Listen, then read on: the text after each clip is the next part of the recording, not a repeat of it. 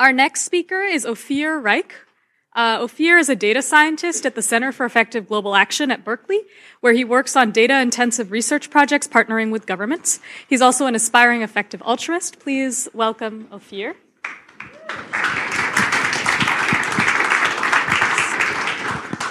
Hey, um, so I'm Ophir. How, how are you all doing? Sunny California, not as advertised. Um, okay, so uh, I'm Ophir. I'm a data scientist at the Center for Effective Global Action. I'll talk about the center just a tiny bit later.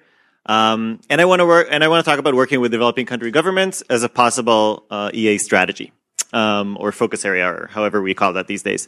Um, and so I want to start with this. There's this great post in the Effective Altruism Forum by Helen Toner about how effective altruism is not is a question, not an ideology.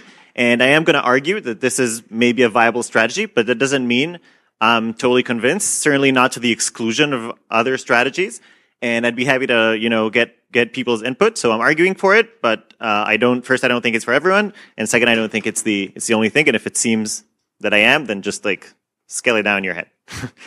um, so so this is like meme heavy from the from the EA community. Uh, there was uh, this post about uh, how much is one vote worth by 80,000 hours shortly before the U.S. elections, and they were basically saying that you know when you consider whether you should vote or not. So if you live in a swing state, um, you have uh, the the expected change you can have by voting is your chance of swaying the election with your single vote, which is about one in 10 million, 10 million estimated in swing states, um, times the federal budget and then, for example, what you would do with it. So they, they calculated the share of foreign aid and the, the, you know, percent change in, uh, in foreign aid. And that amounted to $14,000. And then they said, well, $14,000, that's like two to three bed nets if it was used this way. And that's like a lot that you get for, you know, one hour's investment. Um, and they also had like the effect on the economy, uh, that's, that was presumable.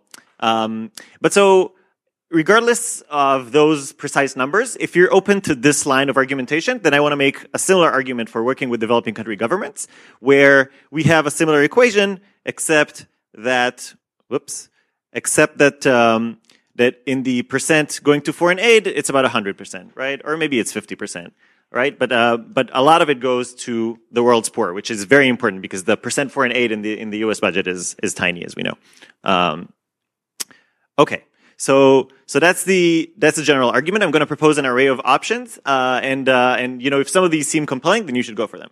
And so one other distinction that I want to make um, is uh, thinking of yourself versus thinking of yourself as you know world government or master of the universe. Um, and when I think of myself as master of the universe, as as I sometimes do. Um, I think what are the most cost effective uh, investments or interventions that I can make, uh, and then I want to invest in those. And that's the same when I think of myself as a donor, right?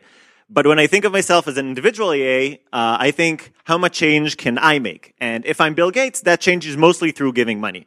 But if I'm me, that change is not necessarily mostly through giving money. And I take uh, Will MacAskill's point on this from the from the start of the conference about how this doesn't have to be how much change can I make, but can we make but so think of, say, a, a, small group of people together. And so maybe a greater change you can make is by being close to these, uh, these sources that have, that implement these very large, uh, large changes or reforms. And that's a point I want to make. Um, okay, so I want to mention CEGA a little bit. CEGA is a Center for Effective Global Action, uh, based in UC Berkeley, um, where I work, uh, and also Dustin works, was there. Um, and so I'm going to briefly mention uh, three branches uh, that compose comprise CEGA. One is the Global Impact Network, or Global Networks, or GIN for short. Uh, and this is trying to produce the Berkeley Mafia 2.0, if you're familiar with that historical example, or the Chicago Boys, uh, depending if you know what the outcomes are that you want. Um, and uh, and so we bring in uh, CEGA brings in scholars from developing countries to Berkeley for a semester where they network with a lot of researchers and are exposed to, to principles of impact evaluation and other uh, kinds of economics, and then going back to their countries of origin where they can impact um, policy through research or through direct direct action. Um, and then we have another component which is called BITS, the Berkeley Initiative for Transparency in the Social Sciences, uh, which is trying to fix the replication crisis, or as I like to call it, the uh, published scientific results being false crisis. Um, and and uh, making science great again, so to speak. Um, and there will be, a, if you're interested in that, which I think is super important because we all know science is is is a wonderful thing. Um, there will be a lightning talk uh, that's unannounced and not in the manual. It's a secret lightning talk, but in the lightning talk round uh, today between four and five uh, about bits. And then there's the last part of CEGA, which is the part that most closely resembles uh, JPAL, is the research initiatives, where um, CEGA funds uh, through through donors funds uh, research initiatives initiatives around in development economics uh, around uh, certain themes. So, for example, economic development and institutions is one, or agricultural technology adoption uh, initiative, which is together with um, with JPAL. Uh, and so we have uh, more than 70 affiliates along the west coast of the United States and Canada that are mostly development economists, uh, but but some are also engineers, computer scientists, and they devise and test solutions to to problems of poverty and then evaluate them rigorously. Um, Okay, so I'm going to give uh, a few examples briefly of, again, stories where uh, being close to these giant reforms can have a large impact. Uh, so one is from a large reform in uh, in the Indian state of Andhra Pradesh, and this is research by uh, by CEGA affiliates uh, Kartik Muralidharan and um, and Paul Niehaus and and one other person I forget. Um, and and so their research was Andhra Pradesh decided to, instead of just like give out their welfare payments using paper card or whatever, do a reform where people would have these biometric smart cards that hold some kind of biometric information and and this information uh, would be verified as you see in this this neat machine. They'd have their card and they'd put in their fingerprint, and only then um, the payment would be disbursed. Uh, and thinking this might reduce people just taking other people's payment and so on, so they rigorously tested this, uh, evaluated it, and found that the cost of the reform was about uh, $6 million, and the benefits in time savings were enough to pay for one part of the reform, and uh, the reduced leakage was uh, about 40 million, or sorry, $35 million per year. So it's a huge, a huge return on investment. Um, but then, okay, this is something that the government of Andhra Pradesh did, right? So how is that, how is that relevant to, to us? And so I want to bring in a story by, by Kartik, who's one of the researchers who worked on this. And he said they were in a, in a very senior government meeting and people were saying how, uh, you know, this sounds good, but in my village, somebody was not getting the benefits that they were meant to because their card didn't work, and it actually took them more time, and we're not really sure if this, this whole thing is a good idea, and this reform was almost rolled back, but then they had both the evidence that I show you with the numbers, but they also had the simple survey question that they had about, about support for the program. They asked the people that, that experienced the new policy what they preferred, the new policy or the old policy. And there was over 90% um, support for the new policy, right? And this was enough to, to, you know, counter, counter the anecdotes. And this is just an example of how, you know, very simple things, just when you're close to the fire and to these very important decisions being, being taken, uh, you can have uh, a very large impact. Uh, and it doesn't have to be, you know, the foremost uh, professional expertise to interpret this, this survey, though there is a lot of professional expertise in conducting this research. Uh, but just being close to where the decisions are are being made is is important. And and I bring this example that I've cherry picked, obviously, from from CEGA affiliates portfolios, to, just to say that the probability of change in that term there is is not obviously not zero, but also not one in a million. Um, Okay, I want to bring in another example briefly, which is the rural electric power project in Kenya, where the Kenyan government uh, connects a lot of a lot of people uh, in rural areas to to power for subsidized prices. Uh, and researchers uh, Ken Lee and Ted Miguel, who you might remember from uh, from the deworming study, um, they uh, they evaluated this again in a large scale randomized controlled trial in Western Kenya, and basically two years out found that they, you know, surveyed thousands of households and asked them a range of questions about health, about consumption, about education, about how much time their children study and when they study, and their test scores, and they found that basically there is no effect. So you connect all these houses to electricity, two years out, no discernible impacts, right? And so this is a policy that costs the Kenyan government $100 million per year in a World Bank loan, but mind you, it's a loan, not a grant. They'll have to pay for it. Um, and, and so this is, you know, you could save a lot of money by just not not doing this policy. Uh, right? And so Kenya might, as you might know, there's elections in Kenya and this project looks very good. So this, this project might come through anyway in Kenya. We don't know yet. But just think of other countries in the area like Tanzania, Rwanda, Uganda. If this program is seen in a different light, this could save, you know, a, a huge, a huge amount of money to these poor governments. Okay, so I'm going to do two more personal examples. This is a, a picture of me with a fortune-telling parakeet from India uh, to remind us that you know telling the telling the future is difficult, and all we can uh, do is you know put our trust in prior probabilities and updating. Um, and so the one is around uh, these are two projects that I'm personally involved with, uh, not leading. One is a value-added tax evasion project uh, in in an Indian state, and uh, where we want to improve the way they audit uh, companies to find tax evaders using machine learning.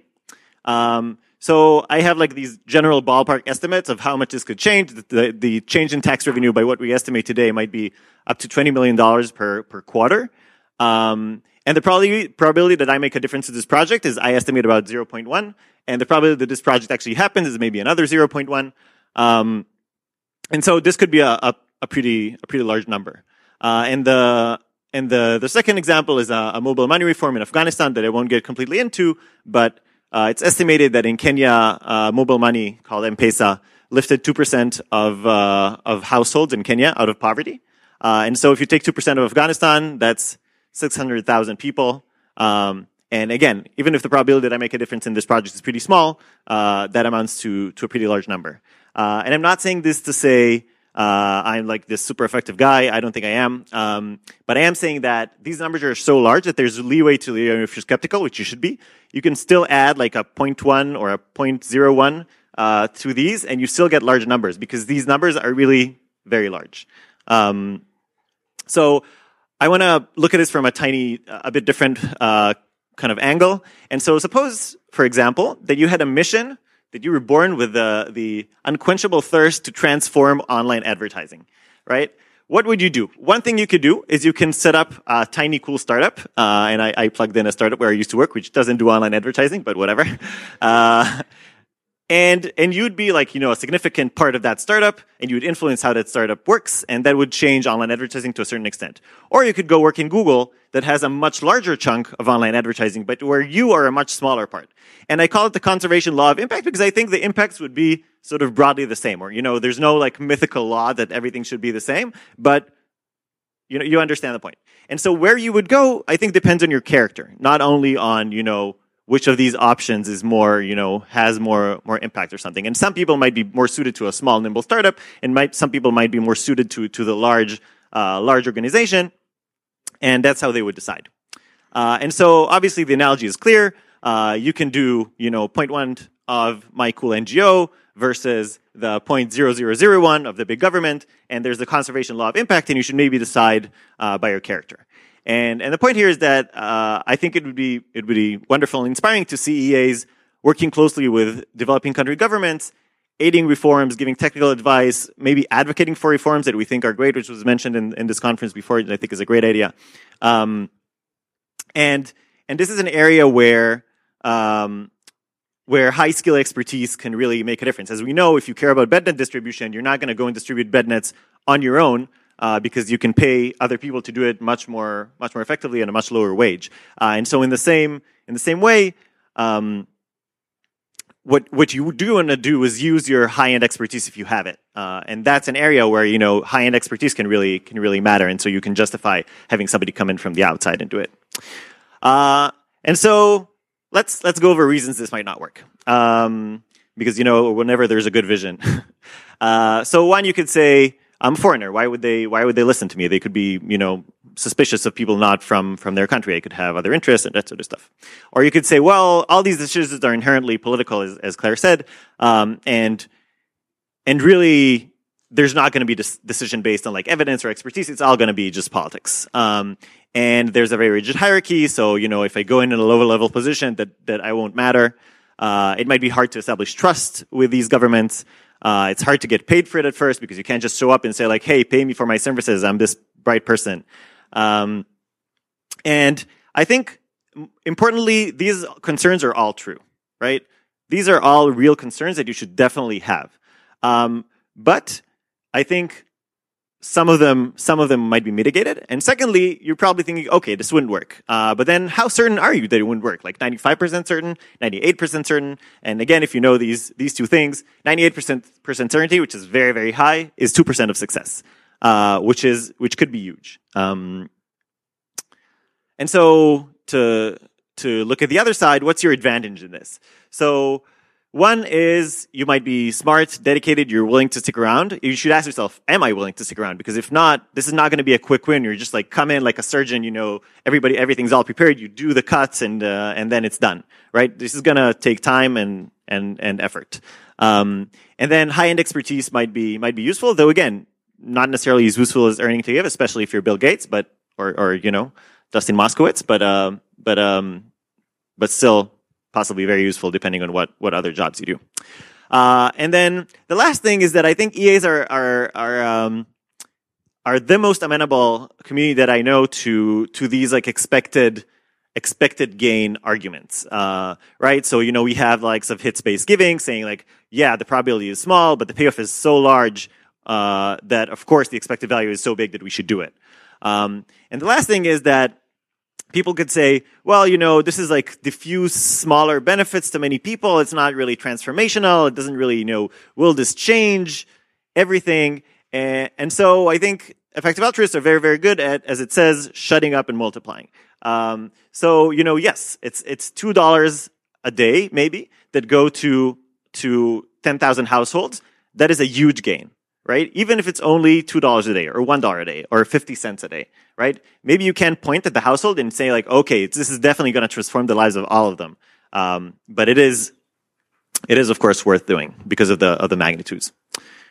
Um, all right. So how to get your foot in the door. So three easy steps. Uh, and of course there are no three easy steps. Um, right. So I'm uncertain of what the best way is. I want to point out that there is this opportunity here um, and that it might be taken advantage of, and it depends on your specific skills, your specific connections, where you are. I can I can suggest a few things. For example, I wouldn't start at a low level position in a developing country government, hoping hoping to you know you know make your way up uh, Ayn Rand character style. Um, I don't think that would work. Um, I think you should leverage other people's existing connections if you can, because some people certainly some people are better at it than than I am, and I don't think that's my comparative advantage. Um, I, I have currently found my way through being in a in a top academic institution where a lot of these very high you know very high impact possible impact research projects happen and being involved with those research projects. But my way is not necessarily you know the only way the best way a good way at all. It still remains to be seen if it'll be very effective. Uh, I'm I, I listed here uh, a few organizations that work um, in development with government. Some of these I know well. Some of these I don't know so well, but these are things to consider, and you can go check them out and talk to people that maybe know them. Uh, so one is CEGA, uh, where I work, JPAL, where where Claire works, uh, Evidence Action that scales up proven interventions. Uh, ODI, I, am not going to go over each of them and explain it. ODI, uh, the International Growth Center, Tony Blair African Governance Initiative, Dalberg, which is a consultancy that works, uh, it's a consultancy for good, I'd say it works in developing government. Uh, and then last call is if, the, if there are developing country EAs then I think this might be a good opportunity for you. You might be connected to people that are that are very high up. You might be able to get these positions uh, somehow, and so going to work in government um, and again connecting with other people could be could be an enormous gain that's not open to to most EAs that come from from rich countries. Um, so the last thing I'll say is uh, is that um, their office hours. I'll be available if you want to chat from uh, from three fifteen after the the cool next talk, and we also have time for maybe one or two questions now.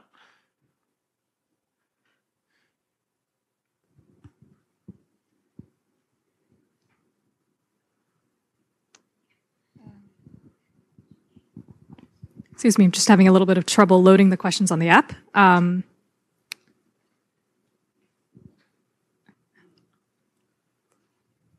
It actually appears that uh, there aren't any audience submitted questions at this time, but definitely feel free to catch up with Ophir at 325 when we have the break, please.